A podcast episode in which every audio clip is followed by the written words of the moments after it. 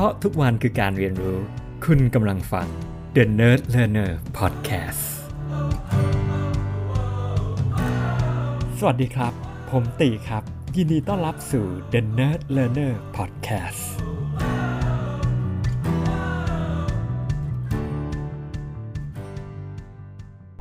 ครับ สวัสดีครับผม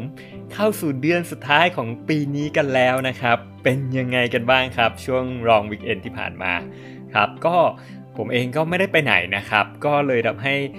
อ่าได้มีเวลาทบทวนรีเฟล็กหลายๆอย่างนะครับ ก็ในเรื่องของ business ด้วยนะครับ ก็ EP นี้เลยอยากจะมาพูดคุยกันในเรื่องของ business กันบ้างเลยนะครับ ก็จริง ๆ แล้วอะครับหลังจากที่ผมได้อ่าเรียนหลักสูตร CXO นะครับ จริงๆแล้วก็ผ่านมาได้สักพักหนึ่งแหละมันก็มีอยู่ action item หลักๆ อยู่ไม่กี่ action item ที่ผมอยากจะรีบดำเนินการหนึ่งในนั้นเนี่ยก็คือเรื่องของ marketing คือแบบผมก็ไปไฟล์ดาวมาแล้วพบว่าเฮ้ยในแง่ของ marketing เนี่ยคือผมอะมักจะรู้สึกว่าเราอะไม่ได้ถนัดด้านนี้มาตโดยตลอดไงอาจจะด้วยแบบคำพูดที่คนอื่นพูดพูดมาอยู่เรื่อยๆอะไรแบบเนี้ยนะครับแล้วก็เราก็เป็นสายเทคมาอะไรเงี้ยครับแล้วเราก็รู้สึกว่าเออแบบ หนึ่งใน Product ที่เราทำอยู่อย่างเงี้ยคู่แข่งทำ marketing ได้ดีกว่าเราอะนะซึ่งเรารู้สึกอย่างนั้นละกันเลยว่าเราเรามองไปมันก็แบบถ้าคำเปรียบเปรยอะเนาะเหมือนอ่าสไตล์อเมริกันเขาบอกว่าแบบ your neighbor grass is greener on another side คือแปลว่าแบบเราเห็นอ่าหญ้าของบ้านเพื่อนบ้านเนี่ยมันดูเขียวขจีกว่าคือโอเค แต่มาก็ยังไม่เข้าใจอยู่ดีก็ประมาณว่าแบบเปรียบเปรยสำหรับคนไทยคืออ่าเรามักจะมองเห็นชาวบ้านแบบ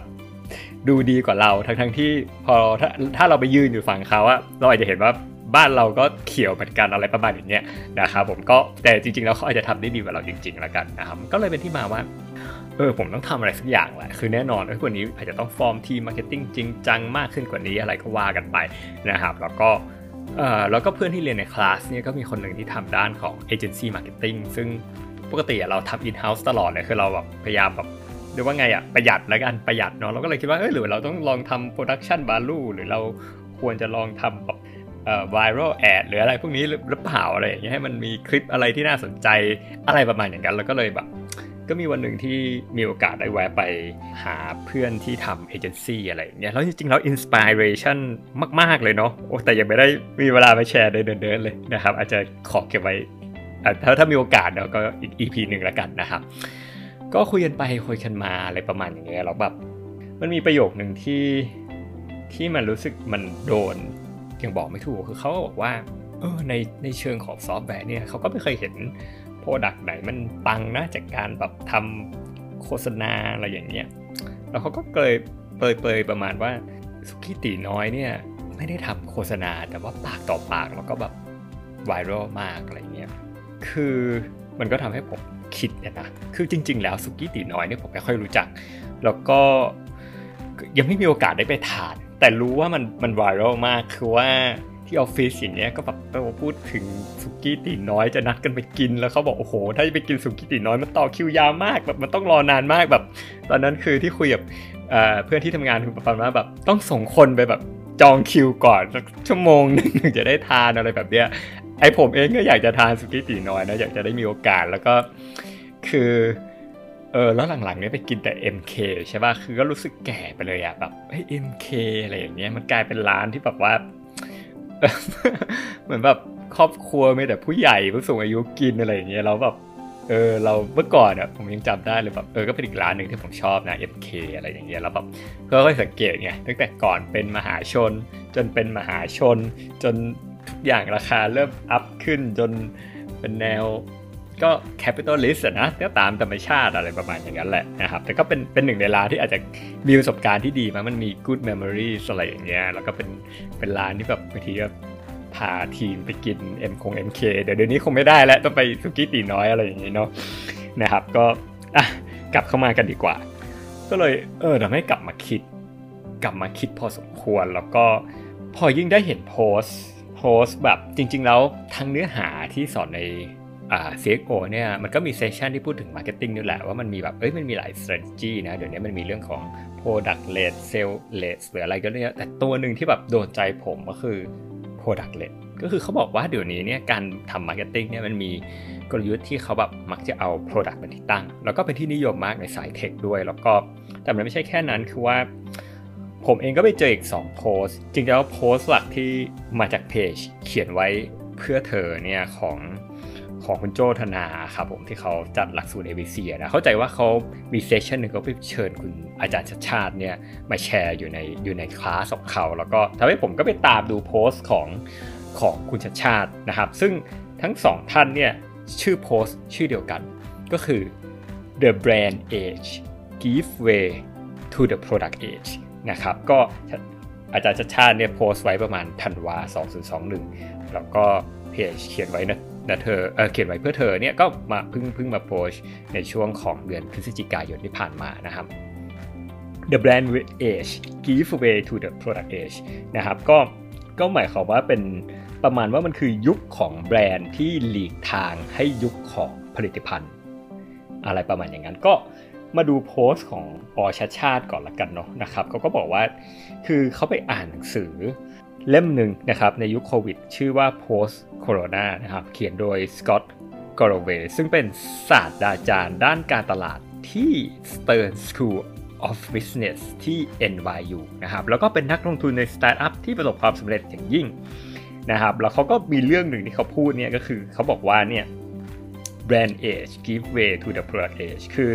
เขาก็อธิบายสมัยก่อนอันนี้จากจากจากโพสต์ของพอชัชชาติเลยนะครับ ว่าอ่า มันเป็นยุคของการสร้างแบรนด์ก็คือคือมันต้องแบบสมมติว่าเราจะออกสินค้าใหม่ตัวหนึ่งใช่ป่ะมันก็เป็นยุคที่แบบให้ต้องสร้างแบรนด์ให้ลูกค้าสร้างความมั่นใจผ่านการโฆษณาประชาสัมพันธ์ ผ่านสื่อต่างๆ ซึ่งส่วนใหญ่แล้วก็จะเป็นลักษณะแบบสื่อสารด้านเดียวใช่ไหมแบบลงหนังสือพิมพ์ลงทีวีนู่นนี่นั่นโน่นอะไรเงี้ยจ้างดาลงดาราอะไรพวกนี้นะครับ แต่เขาก็บอกว่าพอมันมีเหตุการณ์ การประท้วง 2020 เนี่ยของจอร์จฟลอยด์ที่อเมริกาเนี่ยมันกลายเป็นว่าการสื่อสารผ่านแบรนด์นี่มันไม่ได้สร้างความน่าเชื่อถือให้กับคนส่วนใหญ่แล้ว แล้ววันนี้เขาบอกว่ายุคมันก้าวสู่ยุคของ product age ซึ่งมันหมายความว่าวันนี้ทุกคนมันเชื่อมต่อผ่าน network ต่างๆ อยู่กันอยู่แล้วใช่ไหมทุกคนเล่น Facebook Line อะไรพวกนี้เพราะฉะนั้นเนี่ยคุณภาพของ Product เองอะมันไม่มีความลับบนโลกออนไลน์นะครับเพราะนั้นการสื่อสารแบบมาสเนี่ย มันจะมีประสิทธิภาพน้อยลงนะครับ และการสร้างแบรนด์ไม่ได้มีความสำคัญมากขนาดนั้น แต่คุณภาพของ Product เนี่ยคือหัวใจของความสำเร็จ คือลูกค้าไม่ได้เชื่อโฆษณาเพื่อสร้างแบรนด์ แต่ลูกค้าจะเชื่อรีวิว การตรวจสอบ การบอกต่อ และเครือข่ายที่เขาไว้วางใจนะครับ แล้วมันก็ทำให้โอกาสในการทำธุรกิจเนี่ยมันเท่าเทียมกันมากยิ่งขึ้น เพราะฉะนั้นมันสำคัญมากที่วันนี้มันเน้นในเรื่องของการปรับปรุงคุณภาพของผลิตภัณฑ์ หาจุดอ่อน สร้างจุดแข็ง ฟังลูกค้าเยอะๆ ลงไปสัมผัสปัญหาจริง ๆ แล้วสามเราก็สามารถทำผลิตภัณฑ์ที่ตอบสนองความต้องการของลูกค้า คนตัวเล็กตัวน้อย ถ้ามีผลิตภัณฑ์ที่ดี ถ้ามีผลิตภัณฑ์ที่ดี มีพลังของ network ก็สามารถสู้กับแบรนด์ดังๆ ได้นะครับ อันนี้คือจัดใจความของโพสของคุณชัดชาตินะครับผม แล้วก็ทีเนี้ยทางคุณโจธนาก็มาเขียนเพิ่ม แล้วก็ยกตัวอย่างเพิ่มเติมนะครับ อาจจะจริงๆแล้วมีรายละเอียดพอสมควรเลย แต่ว่าเขายกตัวอย่างแบบ ออย่าง Caliber นะครับก็เป็นอีกแพลตฟอร์มหนึ่งเป็น learning platform ที่แบบทำคล้ายๆเมืองนอกถ้าแต่ผมจำไม่ได้ตัวไหนเป็น blacksmith หรืออะไรนี่ที่แบบเขาเอาคนเก่งๆมาโปรโมทแล้วก็มาเป็นคอร์สที่มัน intense แบบมัน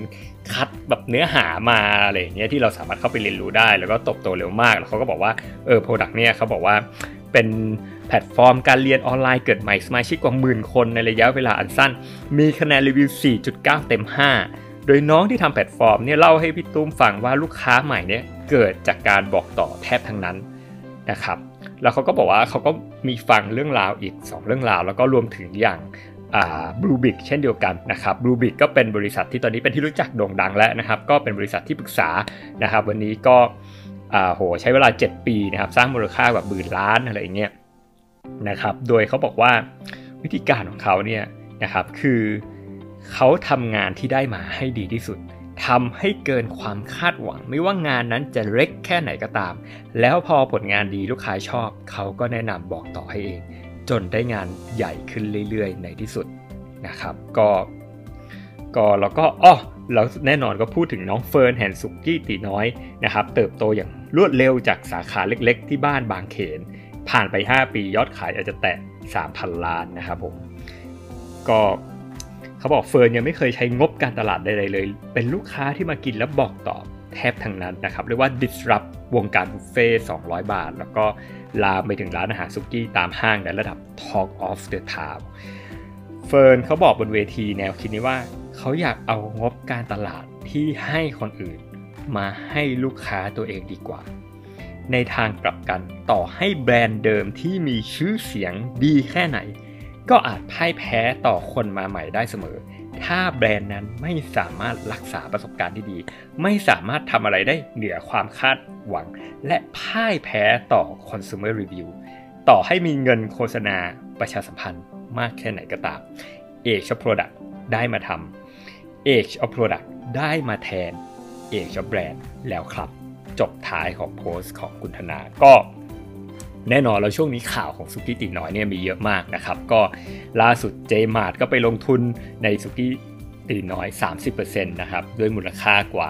1,200 ล้านบาท ก็เข้าใจว่าคงวางแผนเตรียมเข้าตลาดขยายเป็นร้อยสาขานู่นนี่นั่นโน่นอะไรกันไปเรียบร้อยแล้วก็ยินดีกับการประสบความสำเร็จเป็นอย่างยิ่งนะครับ ผมก็เลยทำให้กลับมาทบทวนว่าเฮ้ยสำคัญมากเลยวันนี้เนี่ยเราต้องโฟกัส เรื่องของการดูแลลูกค้านะครับจริงจังแล้วก็อย่างยิ่งตัวถือว่าเป็นหัวใจนะครับผมครับสำคัญสำคัญมากๆนะครับ ก็ก็ยังรู้สึกว่าเราก็ยังมีรูมที่จะต้องทำให้ดีกว่านี้นะครับ เราทำให้ดีกว่านี้แบบยิ่งยวดอะไรอย่างเงี้ยครับเอ่อผมเองก็เลยไปศึกษาเพิ่มเติมนะครับ ก็ก็พยายามไปไปไปอ่านข่าวผ่านบ้าง แล้วก็มีโอกาสแล้วก็ไปฟัง Secret Sauce ที่พูดถึงสุกี้ถิ่นน้อยนะครับ ก็เป็นเป็น EP หัวข้อ EP เนี่ยคือบอกว่า 1,200 ล้าน 30 สาขา 4 ปีนะครับ เป็น EP ที่ดีมากเลยประมาณชั่วโมงหนึ่งแล้วก็ผมอาจจะไม่ได้ฟังอย่างต่อเนื่องแต่ว่าโอ้ผมแนะนำแนะนำแนะนำให้ไปไปฟังผมคิดว่ามันอินสปิเรชันมากเขาก็พูดเรื่องของความแตกต่างเขาเขาแบบ คือผมคิดว่าผมชอบนะการที่แบบ เราไม่ได้เป็นไปตามใครแต่ว่า สร้างเอกลักษณ์ของเขาเองเนี่ยเขาก็บอกว่าเออเขาอยากทำสุกี้ราคา อันนี้อันนี้ความความคิดของผมเองนะอาจจะไม่ได้ไม่ได้มาจากคลิปโดยตรงคือ ผมเข้าใจว่าเขาต้องการทำแบบสุกี้ราคาย่อมเยานะครับร้อยเก้าเก้านี่คือตัวเลขที่เขารู้สึกว่าเออเขาไปจับฐานมาสนะครับแต่ทำให้มันดีติดแอร์บริการเหมือนร้านสุกี้ทั่วไป ไม่ได้เป็นบุฟเฟ่ไลน์มีคนมาเสิร์ฟมีที่จอดรถมีการบริการที่ดี เปิดดึก นะครับเพื่อรองรับการทำงานเป็นกะอะไรแบบนี้แต่ผมคิดว่าส่วนหนึ่งการเปิดดึกเนี้ยก็หมายความว่า operation hours เพิ่มขึ้น โอกาสที่เขาจะคุ้ม return ก็มากยิ่งขึ้นถูกไหมเพราะว่า 1 วันมี 24 ชั่วโมง มันมีจำนวนโต๊ะจำกัด ถ้าเราสามารถ operate ได้ต่อเนื่องอย่างที่เขาบอกคือว่าสิ่งสำคัญของสุกี้สิ่งสำคัญสำหรับร้านเขาเนี่ยคือเอาคนเข้ามา แล้วทำให้คนนั่งเต็มร้าน แล้วยิ่งเต็มร้านได้ตลอดเวลาก็ยิ่งคุ้มนะครับ แล้วเขาก็เริ่มให้ความสำคัญเรื่องของการตกแต่งนะสร้างบรรยากาศร้านให้แตกต่าง แล้วก็ประเด็นหลักๆ คือเฮ้ยคนเข้ามาแล้วรู้สึกคุ้มค่า มันมันคุ้มค่าเกินกว่าจำนวนเงินที่เขาจ่ายไปในทุกๆมิตินะครับแล้วเขาทำในสิ่งที่คนอื่นไม่ได้ทำนะครับอันนี้คือคือสิ่งสำคัญแล้วก็เราก็ฟังแล้วผมบอกว่าเขาเป็นคนที่ inspire มากๆคุณเฟิร์นนะครับเรียกว่ามี charisma ที่ดีพูดเก่งมาก แล้วก็เขาพยายามฟัง เสียงลูกค้าอยู่ตลอดเวลาเขาบอกเขาอ่าน comment ทุกอย่างเลย แล้วเขาแบบ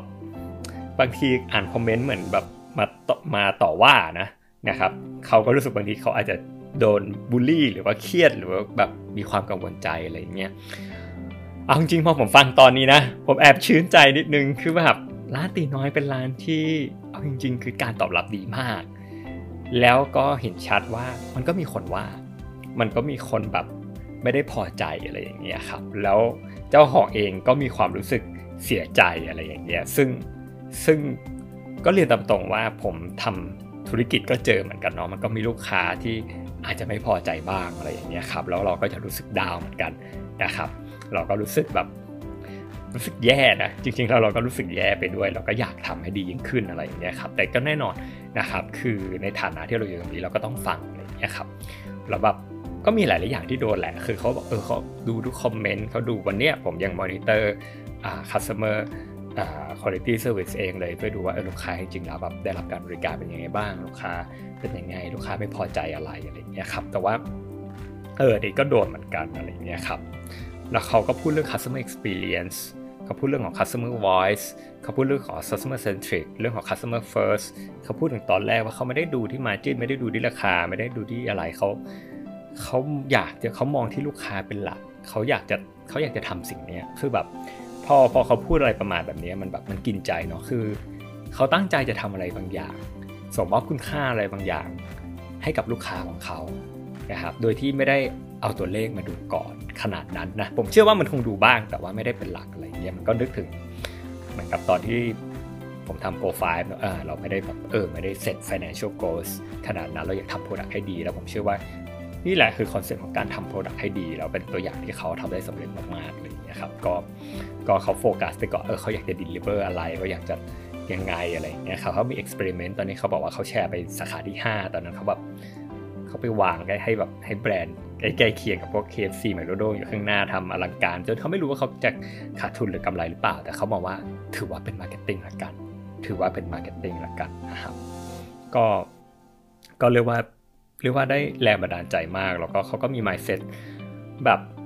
สิ่งที่ผมเห็นเนาะในคลิปเดียว ผมก็ไปฟังช็อตคลิปของเขาเมื่อปี 63 ปี 64แต่เขาก็จะพูดอย่างนี้เสมอว่าเออเขาก็ยังมีอีกมากอีกมากที่ยังต้องพัฒนานะ เขาก็รู้สึกว่าเขายังอยากทำหลาย ๆ อย่างให้ดีกว่านี้ แล้วตอนปิดท้ายของคลิป Secret Sauce เนี่ยเขาบอกว่าเออวันนี้เนี่ยเขาบอกว่าเขาหาความรู้เพิ่มเติมตลอด เขาวิเคราะห์จุดด้อยจุด จุดด้อยของตัวเองตลอด จุดด้อยของธุรกิจตัวเองตลอดแล้วพยายามจะ improve เขารู้สึกว่าเขาต้องพัฒนาเรื่อยๆ เขาหยุดพัฒนาไม่ได้ เพราะว่าถ้าเฉยเนี่ยมันก็จะมีคนอื่นๆที่ตามมาเนี่ยผมเข้าใจ feeling นี้เลยคือแบบผมเข้าใจเลยอะนะครับแล้วเขาก็พูดเรื่องว่าเออการคุยกับคนที่เก่งกว่าอะไรเงี้ยก็ช่วยได้นะครับแล้วก็แล้วเขาก็บอกว่า คือมันมีคำถามหนึ่งตอนที่ที่ทาง ทาง The Standard เขาก็ถามเขาถามประมาณว่าเออไม่ไม่กลัวหรอคนอื่นแบบก๊อปปี้นู่นนี่นั้นเขาบอกว่าเป็นเรื่องปกติ เป็นเรื่องปกติแต่เขาก็บอกว่า มันก๊อปปี้ได้ แต่ทำให้มันดีอะยาก คือเขาบอกเขามองทุกมุม แล้วมันยากที่จะทำทุกๆส่วนให้ดี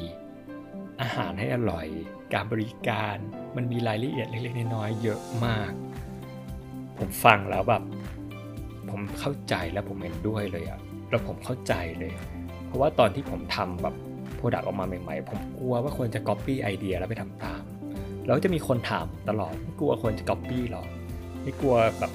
อยู่ดีเขาก็ไปเขียนก๊อปได้นะ แต่พอมาถึงจุดเนี้ยวันนี้ผมเพิ่งเข้าใจสัจธรรมแล้วว่า เออว่าทำ product มันยาก มันยากจริง ๆ มันยากตรงที่ว่าจะทำให้มันดีในทุกๆจุด เหมือนกับที่ คุณเฟิร์นแชร์ คือว่าแบบจะทำร้านอาหารเนี่ยคือเปิดใหม่ได้นะก๊อปปี้ได้นะ แต่ execution ให้มันดี ในทุกๆมิติเท่าที่ดีได้ อย่างสม่ำเสมออย่างต่อเนื่องเนี่ยยาก วันนี้เราเข้าใจแล้วว่าโอ้ทำ product มันไม่ง่ายว่ะนะครับอย่างที่เคยแชร์ไปมันไม่ใช่แบบว่าจ้างโปรแกรมเมอร์มา แล้วมันก็จบแล้วเราคิดว่าเราเก่ง เราไอเดียเรามันเลิศหรู เราขาดแค่คนทำ โอเคละเดี๋ยวเดี๋ยวพอทำไปสักพักเราก็จะเริ่มเข้าใจว่ามันแบบโอ้มันมันไม่ง่าย ถ้าจะทำให้มันดี ในทุกๆมิติ แล้ววันนี้ก็ยังรู้สึก ผมก็รู้สึกเหมือนกันนะว่าก็ยังมีเยอะมาก แล้วก็รู้สึกไม่ค่อยดีด้วยในบางเรื่องรู้สึก fail รู้สึก fail ที่ตอนที่ไปงานออกบูธงาน HR Tech ตอนนั้นแชร์ว่าแบบรู้สึกประสบความสำเร็จมาก คนเข้าบูธเราเยอะมาก แต่เรื่องที่ไม่ได้แชร์เขาว่ามันก็มีลูกค้าบางรายเข้ามาที่เคยใช้ product เรา แล้วอาจจะมาแจ้งว่าเออไม่ไม่ได้ happy อะไรบางอย่างเงี้ยหรือว่าจะมีลูกค้าปัจจุบันของเราที่เข้ามา เราอาจจะไม่ได้ happy อะไรบางอย่างนะครับหรือผมอาจจะมีเจอเพื่อนเรียนในคลาสที่แบบใช้ product เราอยู่แต่ว่าเหมือนทีม HR ไม่ได้ happy อะไรบางอย่าง ครับแล้วมันก็เป็น moment ที่ที่มันก็ทำให้เราก็รู้สึกรู้สึก down นิดนึงเหมือนกันนะครับแต่แต่แต่ทุกๆ moment เหล่านั้นก็เป็น moment ที่เราทำให้เราอยากจะทำให้ดียิ่งขึ้น แล้วก็ให้เรา improve ให้เราหาวิธีที่เราอยากจะ improve ให้ดียิ่งขึ้น ให้ได้นะครับแล้วก็วันนี้ผมว่ามัน confirm อย่างยิ่งเลยว่า Product led ก็เป็นเป็นยุคใหม่ที่ให้ความสำคัญกับการทำ Product ให้ยอดเยี่ยม แล้วผมคิดว่าการที่อยู่ในเลเวลของสุกี้ตีน้อยเนี่ยมันต้องยอดเยี่ยมแบบโดดเด่นแบบลีดเราถ้านึกถึงกราฟ คนมักจะคิดว่าแบบมันเป็นกราฟขึ้นแบบเส้นตรง แต่การแข่งขันจริง ๆ แล้วอะ่ะมันเป็นกราฟแบบ exponential หรืออะไรแบบเนี้ยแล้วแบบคนที่อยู่ข้างหน้าเนี่ยบางทีเขาแบบแตกต่างกันแค่นิดเดียวอะ่ะมันเหมือนกับ ผมว่าเหมือนนักแข่งแบบในโอลิมปิก หรือว่าแบบมาราธอนหรืออะไรพวกนั้นอะคือแบบเวลาที่มันเข้าอะ มันแบบบางทีต่างกันอยู่แค่ตรงนั้น แต่ว่ามันมันน้อยมากๆ มันอาจจะแค่หนึ่งเปอร์เซ็นหรืออะไรตรงนั้นนะที่จะขึ้นไปอยู่ในระดับอิลีทได้ ผมคิดว่านี่แหละคือความสุดยอดแล้วก็ท้าทายของมัน ผมว่าฟังเรื่องราวเหล่านี้แล้วก็ inspiration สำหรับผมมากแล้วก็ ก็เป็นเป็นแรงบันดาลใจแล้วกันในหลาย ๆ ครั้งที่แน่นอนเราอาจจะรู้สึก down บ้างอะไรบ้างใช่ไหมครับ ผมเองก็ล่าสุดก็อ่านโพสต์โพสต์หนึ่งเหมือนกันนะครับ พูดเรื่องของเกมชื่อว่า Elden Ring เป็นเกมที่ทำโดยบริษัทซอฟต์แวร์ของญี่ปุ่น ล่าสุดได้รับรางวัล Grand Award แห่งปีจากจาก ที่โซนี่จัดสำหรับ PlayStation 5นะนะครับแต่ว่าประมาณ Game of the Year อะไรประมาณนี้ผมไม่ได้อ่านข่าวละเอียดมากแล้วเกมนี้ผมยังไม่ได้เล่น แต่สิ่งที่ผมทึ่งจากบทความนั้นก็คือว่า ตอนที่เขารับรางวัลก็มีคนถามเขาเหมือนกันว่า เพราะอะไรเกมเนี้ยถึงประสบความสำเร็จขนาดนี้ แต่สิ่งที่คำตอบมันน่าทึ่งมาก รู้ไหมครับว่าเขาตอบว่าอะไร เขาตอบว่า เขาไม่รู้ว่าทำไมถึงประสบความสำเร็จ เขาไม่รู้เหมือนกัน คือ มันเป็นคำตอบที่ first reaction ผมเนี่ย มันแบบอึ้งอะ่ะ มันอึ้ง มันงง แล้วมันก็แบบหงุดหงิดนิดนึง เฮ้ยยูรู้อยู่แล้วล่ะ ทำไมยูไม่พูดออกมา แต่พอมาดั้งคิดอีกแล้วก็แบบเออ มันคือความ humble อย่างหนึ่งมั้งความนอบน้อมมาก ๆ เหมือนกับสุกี้ตีน้อยที่เขารู้สึกว่าวันนี้เขาก็ยังไม่รู้สึกว่าเขาประสบความสำเร็จเลยนะครับหรืออย่างผมว่าคนทำเกมเนี่ยเขาก็รู้สึกว่าเขาไม่ได้อยากจะยึดติด แล้วก็มีคอมเมนต์แล้วคอมเมนต์ก็พูดดีมาก ก็นี่ไงก็เพราะอย่างนี้ไงทำให้คุณประสบความสำเร็จ เขาไม่ได้มองว่าเขาทำเกม เกมที่แล้วรูปแบบนี้แล้วมันประสบความสำเร็จแล้วทำให้เขาต้องเรียนรู้จากความสำเร็จเก่า แล้วก็อาจจะทำเกมในแนวเดียวกัน เพื่อให้มันประสบความสำเร็จยิ่งขึ้น แต่เขาไม่ได้ไม่ได้จำเป็นที่จะต้องยึดติดกับเลกาซีต่างๆ มันก็ทำให้เขาเปิดอิสระแล้วก็เปิดหลากหลายมุมมองในการทำเกมให้เกมเกมนั้นให้ยอดเยี่ยมที่สุดหรือเปล่า อะไรก็ไม่รู้นะแต่มันมันคงมีหลายมิติมากแหละ แต่ว่า เออ มันอาจจะเป็นเพียงแค่ว่า ก็เขาอยากทำโปรดักต์อยากทำก็คือเกมมันออกมาให้ให้ดีที่สุดมากเท่าที่มากได้นะครับผมว่ามันอินสปิเรชันมากเลยแบบ ถ้าเราอยู่ในโลกที่แบบเออวันนี้ทุกคนอยากอยากทำให้มันดีจริง ๆ ก่อนเหลือสิ่งอื่นใด แล้วอันนั้นเป็นเอเจนดาหลักนะครับ ก็ก็มันก็เลยเป็นคำถามว่าเออแล้ววันนี้เนี่ยเราสิ่งที่เราอยากจะให้อะ ว่าอะไร เราทำไปทำไม เราให้ไปเพื่ออะไร why ของเราคืออะไรกันแน่ ถ้า why มันชัดมากอะทุกอย่าง ผมว่ามันก็มันมันก็จะชัดเหมือนกัน เหมือนอย่างที่ผมได้ฟังจริง ๆ แล้ว The Standard เหมือนกันที่เขาไมาแชร์ ที่คุณเคนเขาเอาภาพสมุดโน้ตของเขาเมื่อเจ็ดปีที่แล้วมาแชร์แบบว่าทำไม Standard ต้องเกิดขึ้น เพราะสื่อ ข่าวต่างๆ ก็มีเยอะมาก แล้ววันนี้ขึ้นมาแบบ ภายในไม่กี่ปีขึ้นมาเป็นหนึ่งในสื่อที่ผมรู้สึกว่าแบบมีอิทธิพลมากที่สุดแล้ว เพราะว่าคนรุ่นใหม่ ๆ ก็วันนี้ก็ฟังก็อ่าน The Standard รวมถึงผมด้วย แล้วก็ผมว่าวันนี้เจเนอเรชันคนต่างๆ ผู้ยงผู้ใหญ่ก็หันมาติดตาม The Standard แม้แต่คุณพ่อผมอะไรอย่างเงี้ยแล้วก็ล่าสุด The Standard จัดงานที่แบบเชิญแต่คนที่โอ้โหที่คือแบบ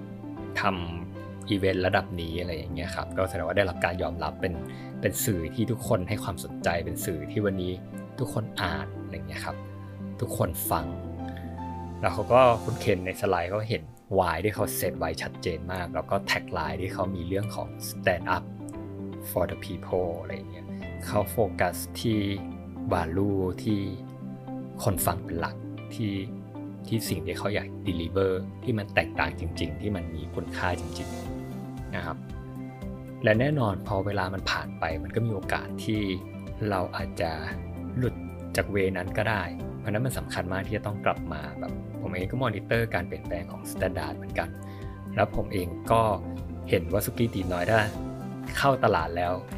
มันคงอดไม่ได้ที่จะเปลี่ยนไปอะไรอย่างนี้ครับตามการเวลาตามสถานการณ์นะครับ แต่ว่าคำถามคือในแต่ละจุดเราจะยึดเหนี่ยวกับวายที่เราเริ่มต้นมา คุณค่าที่เราอยากจะส่งให้เราจะรีมายตรงนั้นยังไง เพื่อแน่ใจว่าเออมันยังเป็นเส้นทางที่เรายังไปต่อนะ ที่มันมันน่าจะสำคัญมากกว่าแค่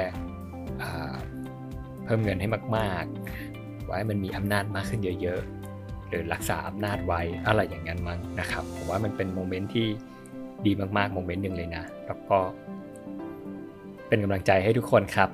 อย่าลืมกดไลค์ subscribe follow The Nerd Learner กันนะครับผม ขอบคุณมากครับ สวัสดีครับ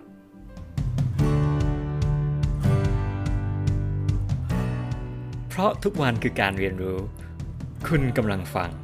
The Nerd Learner Podcast